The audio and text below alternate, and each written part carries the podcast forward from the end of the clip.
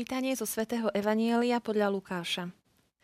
Keď uplynuli podľa Mojžišovho zákona dni ich očisťovania, priniesli Ježiša jeho rodičia do Jeruzalema, aby ho predstavili pánovi, ako je napísané v pánovom zákone. Všetko mužského rodu, čo otvára lono matky, bude zasvetené pánovi. A aby obetovali, ako káže pánov zákon, pár hrdličiek alebo dva holúbky. V Jeruzaleme žil vtedy muž menom Simeon, človek spravodlivý a nábožný, ktorý očakával potechu Izraela a Duch Svetý bol na ňom. Jemu Duch Svetý vyjavil, že neumrie, kým neuvidí pánovho Mesiáša. Z vnúknutia ducha prišiel do chrámu. A keď rodičia prinášali dieťa Ježiša, aby splnili, čo o ňom predpisoval zákon, vzal ho aj on do svojho náručia a velebil Boha slovami – Teraz prepustíš, páne, svojho služobníka v pokoji, podľa svojho slova, lebo moje oči uvideli tvoju spásu, ktorú si pripravil pred tvárou všetkých národov, svetlo na osvietenie pohanov a slávu Izraela, tvojho ľudu. Jeho otec a matka divili sa tomu, čo sa o ňom hovorilo. Simeon ich požehnal a Márii, jeho matke, povedal – on je ustanovený na pád a na povstanie pre mnohých v Izraeli a na znamenie, ktoré mu budú odporovať. A tvoju vlastnú dušu prenikne meč, aby vyšlo najavo zmýšľanie mnohých srdc. Žila vtedy aj prorokyňa Anna, Fanuelova dcéra z Aserovho kmeňa. Bola už vo vysokom veku. Od svojho panenstva žila so svojím mužom 7 rokov, potom ako vdova do 84. roku. Z chrámu neodchádzala, vodne v noci slúžila Bohu pôstom a modlitbami. Práve v tú chvíľu prišla aj ona. Velebila Boha a hovorila o ňom všetkým, čo očakávali vykúpenie Jeruzalema. A keď vykonali všetko podľa pánovho zákona, vrátili sa do Galilei, do svojho mesta Nazareta. Chlapec rástol a mocnel, plný múdrosti a Božia milosť bola na ňom.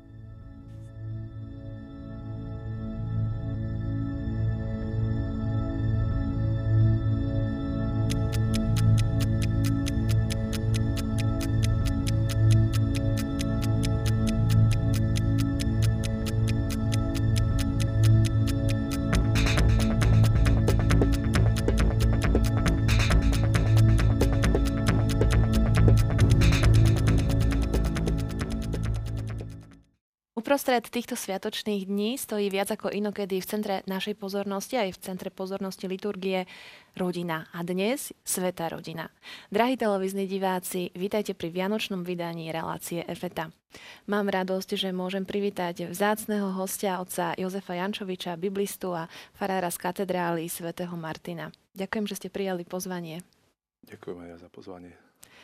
Povedala som, že v centre je rodina, sveta rodina, ale v našom texte máme ešte dve zaujímavé výnimočné postavy a to je Simeon a Anna Fanuelova dcéra. Tak poďme sa pozrieť na tieto, týchto protagonistov dnešného Evanielia. Áno, správne ste poznamenali, že tá rodina tu nie je o samote, pretože skutočne aj rodina ako bunka nikdy nie je ostrovom, ale vždy je zakomponovaná do istého spoločenstva. Teda rámec celého rozprávania tvorí izraelská komunita, ktorá je definovaná až 5 krát v tomto čítaní cez istú tému, cez tému poslušnosti zákonu, cez chrám, cez proroctvo a cez Jeruzalem. Toto všetko, a teda aj postavy, ktoré sa nachádzajú v prostredí chrámu, tvoria e, rámec e, pre túto svetú rodinu, ktorá je momentálne v tom kultuálnom liturgickom prostredí a predstavuje Jozef s Máriou svoje dieťa e, pánovi v chráme. Obetovanie pána je teda predmetom tohto ich príchodu do chrámu. Je inak mimochodom veľmi zaujímavé, keďže čítame Evangelium sv. Lukáša, ako Lukáš veľmi silne centruje svoju pozornosť na chrám. Samotné evanelium začína v chráme Zachariášovou obetou, kde dostáva predpoveď narodenia na krstiteľa a na konci po na nebo vstúpení pána sa učeníci vracajú a chráme chvália pána. A dokonca aj v skutkoch apoštolov, lebo je to dielo Lukáša, sa šíri zväzť o zmrtvých stalo pánovi od chrámu. E, iste si naši diváci veľmi jasne spomenú, že práve zázraky, ktoré sa dejú v prostredí chrámu, sú náznakom tej spásy, ktorá prišla cez Ježiša Krista a tá sa akoby bude rozlievať až po kraj zeme postupne cez apoštolov a cez to putujúce Božie slovo. Takže chrám je tu v centre pozornosti a zároveň sú tu ľudia, ktorí sú poslušný pánovmu zákonu. A je veľmi zaujímavé si tiež uvedomiť, že Jozef s Máriou sú poslušní dokonca aj nariadeniu Augusta a idú sa dať zapísať. A teraz sú poslušní pánovmu zákonu na 40. deň po narodení pána. Je veľmi zaujímavé teda si všimnúť týchto rodičov Ježiša Krista, kde Mária je vlastná matka, Jozef ako adoptívny otec, síce nie biologický, ale zákonný otec, tu vystupuje v úlohe otca, sú v, akoby v istom kontraste s tými dvomi e, staršími ľuďmi. E, tiež mužská a ženská postava, ktorí reprezentujú Izrael. Izrael, ktorý plný očakávania e, víta Mesiáša a potechu, ktorý, ktorú očakával či už Simeon alebo aj Anna, táto potecha je teraz v podstate realizovaná práve cez príchod tohto dieťaťa. Je to teda taký paradox, že práve v tomto dieťati prichádza naplnenie tých prísľubov a Simeon je jasným prorokom v tomto celom e, deji tohto nášho príbehu s jasnými odkazmi smerom k Ježišovi Kristovi, ale aj k Pane Márii, predpovedá jej e, isté e, problémy, ktoré budú súvisieť práve s Ježišom Kristom a s jeho, s jeho istým neprijatím prostredí Izraela. No a potom je to nemá postava, ale teda plná aktivity a to je práve tá prorokyňa Anna. Tiež ďalšia prorocká postava. Takže tu vidíme aj cez tieto dve postavy veľký symbol prorockých očakávaní Izraela, ktoré sa naplňajú v príchode Ježiša Krista. Prečo práve len Lukáš spomína túto udalosť? Nespomína sa u iných evangelistov? Eh, zdá sa, že Lukáš, ktorý mimochodom aj spracuje eh, narodenie Ježiša Krista podľa eh, istých takých tém, ktoré nájdeme pri narodení Samuela v starom zákone, v prvej Samuelovej, tak práve najmä pri tejto udalosti sa opiera o predstavenie Samuela matkou Anou v chráme v Šíle. A tu sa deje niečo obdobné. Zdá sa, že Lukáš typologicky spracúva túto udalosť, historickú udalosť, pretože toto čakalo e, rodičov, aby na 40. deň matka bola e, prehlásená za čistú, dovtedy bola rituálne nečistá, bola rituálne nečistá a teda e, tu pri tejto udalosti sa akoby odkazuje na proroka Samuela, pretože Ježiš Kristus bude mimochodom v Lukášovom evanilu častokrát vnímaný ako veľký prorok. Veľký prorok povstal medzi nami a Boh navštívil svoj ľud. Poznáme práve tento výkrik ľudu pri vzkriesení nájomského mládenca. Takže tu sa zdá, pracuje aj práve pri predstavení detstva Ježiša Krista e, s obrazmi, ktoré sme našli už pri Samuelovi. A vo svetle týchto starozákonných e, tém alebo textov sa približuje aj život Ježiša Krista a práve jeho predstavenie na 40 deň v chráme. E, mimochodom tu Lukáš spája dva obrady, ktoré e, sa viazali po narodení dieťaťa. E, prvým zvykom bolo to obradné očistenie matky, ktoré sa spomína teda v knihe Leviticus. Zaujímavé, že sa spomína, že keď skončili dni ich očisťovania, vzťahuje sa to na všetkých troch, respektíve len na Máriu a Jozefa, to je diskusia o tom. Ale vzťahuje sa to predovšetkým na matku, ktorá 40 dní bola rituálne nečistá, pri narodení dievčata až 80 dní. No ale ešte predtým otec dieťaťa musel mesiac po narodení svojho dieťaťa e, zaplatiť výkupné vo svetini. Zaplatiť 5 šeklov, ako to predpisovala kniha Numery. E, bola to taká bol v podstate spomienka a príkaz, ktorý sa viazal na vykúpenie Izraela z Egypta kde Izrael bol prvorodený syn, vykúpený Bohom a teda každý prvorodený syn mal byť takto na pamiatku vykúpenia Izraelitov z Egypta vykúpený. Lukáš spojí tieto dva rituály, tieto dva obrady a necháva ich v kontexte chrámu.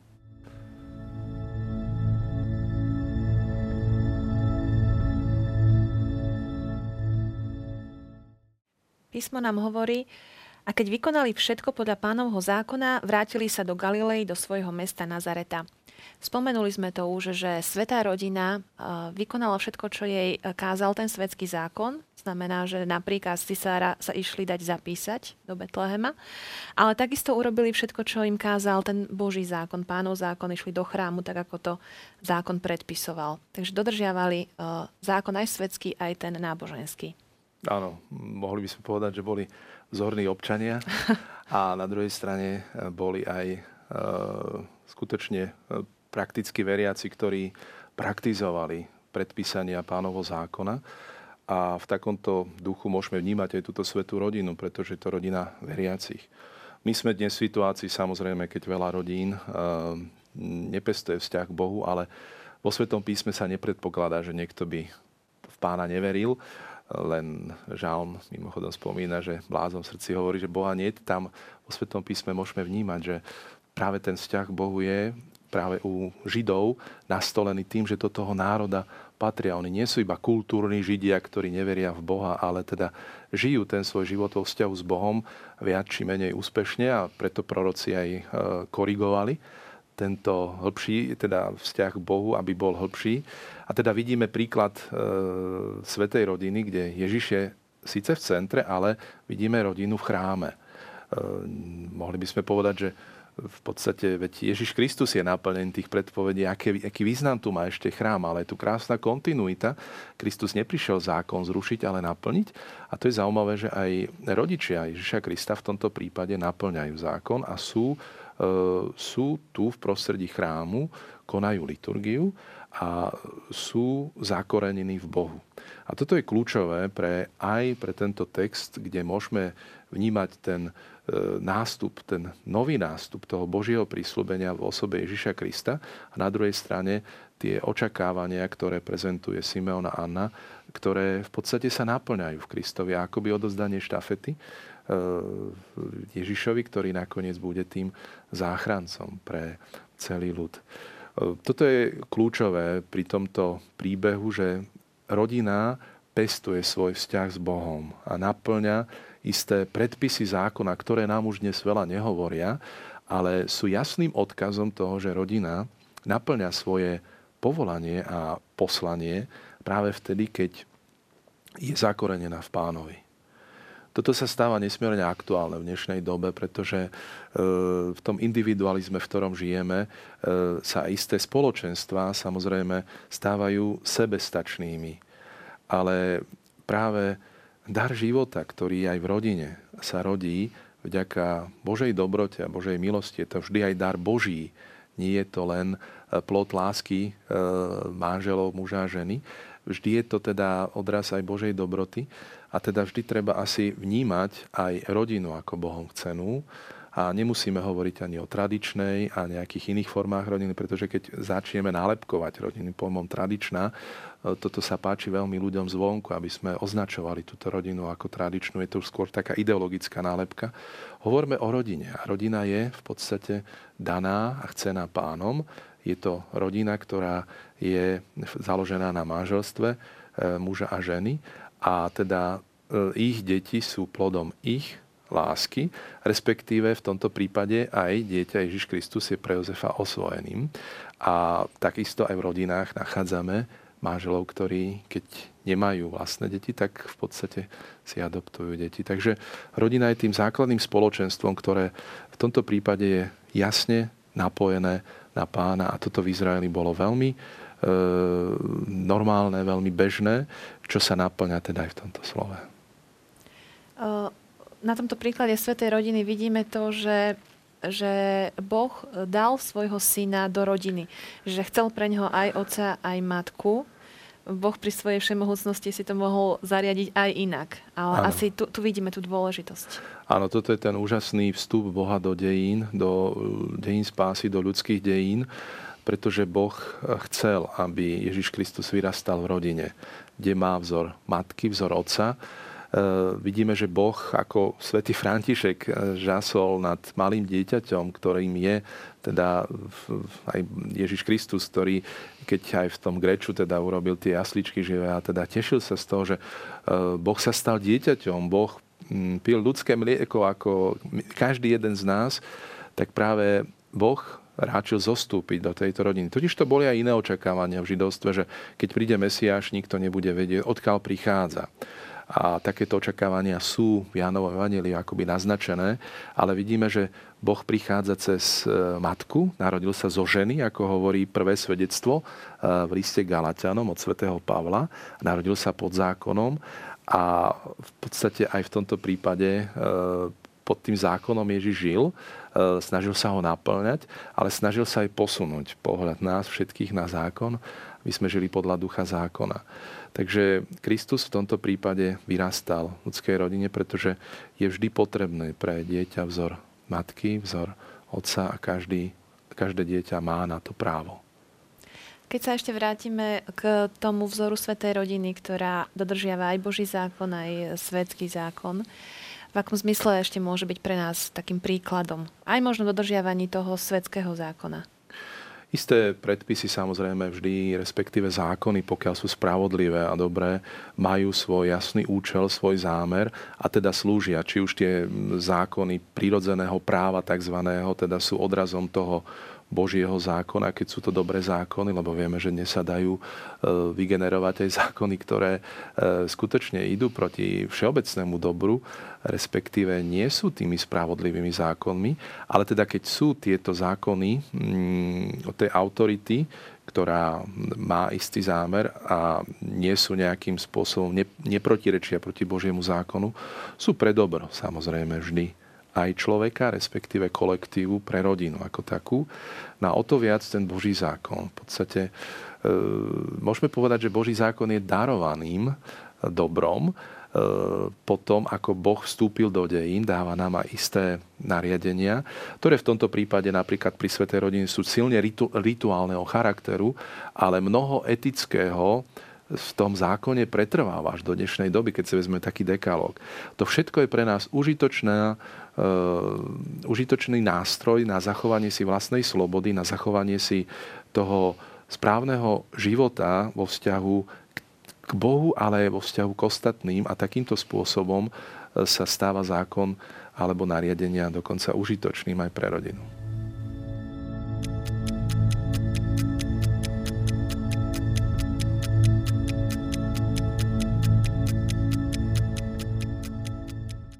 Navrhujem, e, otec Jozef, aby sme si na začiatku tohto bloku už vysvetlili tento náš zaujímavý symbol a predmet, ktorý ste priniesli. Už mm. určite aj televízni diváci sú nedočkaví, e, ako ho vysvetlíme.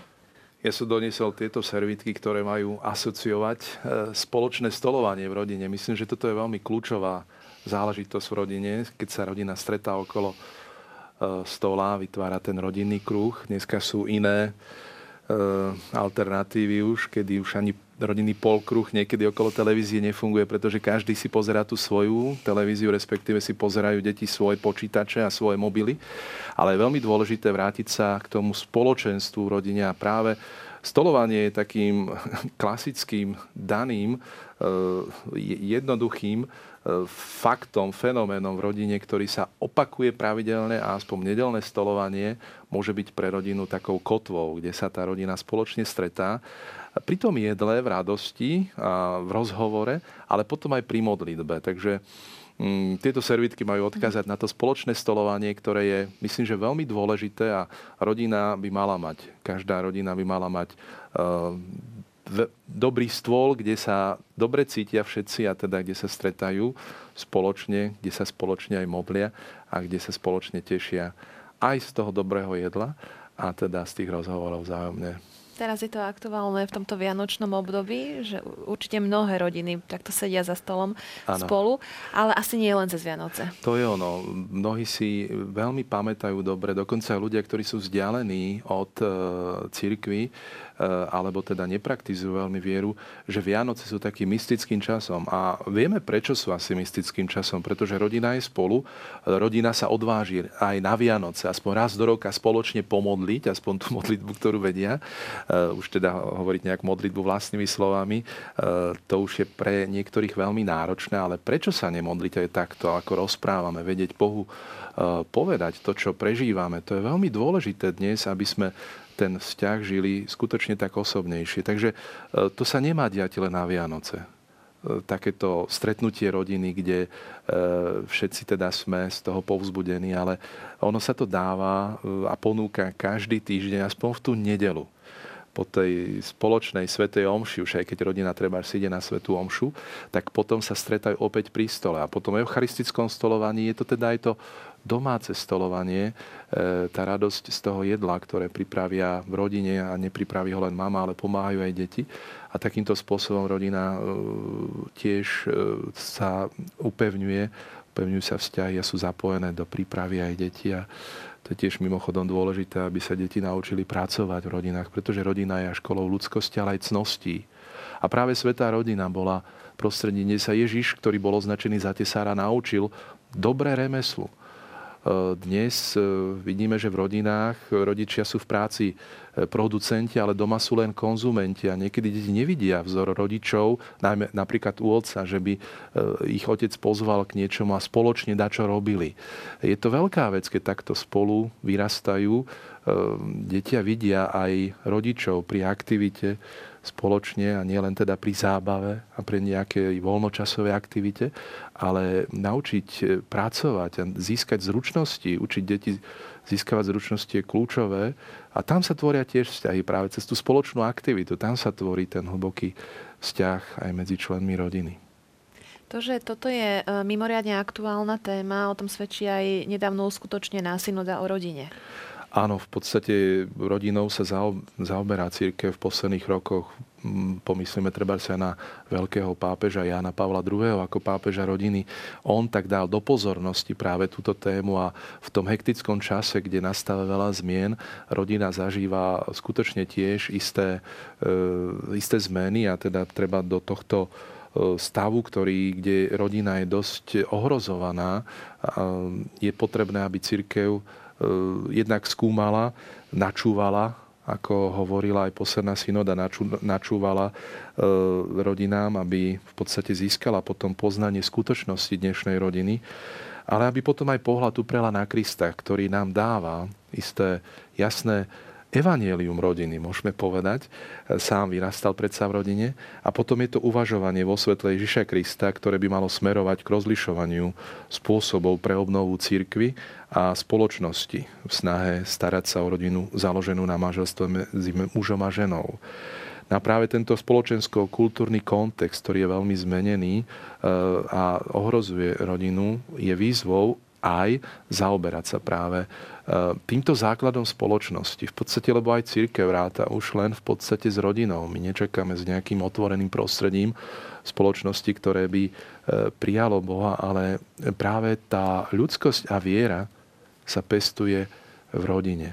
A práve rodiny, dobré rodiny môžu odozdávať aj tú tradíciu, ktorá je nám drahá a to je naša viera. A teda preto je veľmi dôležité pomáhať rodinám, aby si svoje povolanie a poslanie, ktoré majú, skutočne, aby ich jednak poznali a potom aj s pomocou pána naplňali. Veľmi pekne vám ďakujem, otec Jozef. Opäť sme sa dozvedeli niečo nové aj z toho exegetického pohľadu. Aj e, vaše myšlienky boli veľmi zaujímavé a inšpiratívne. Ďakujem. A ja ďakujem.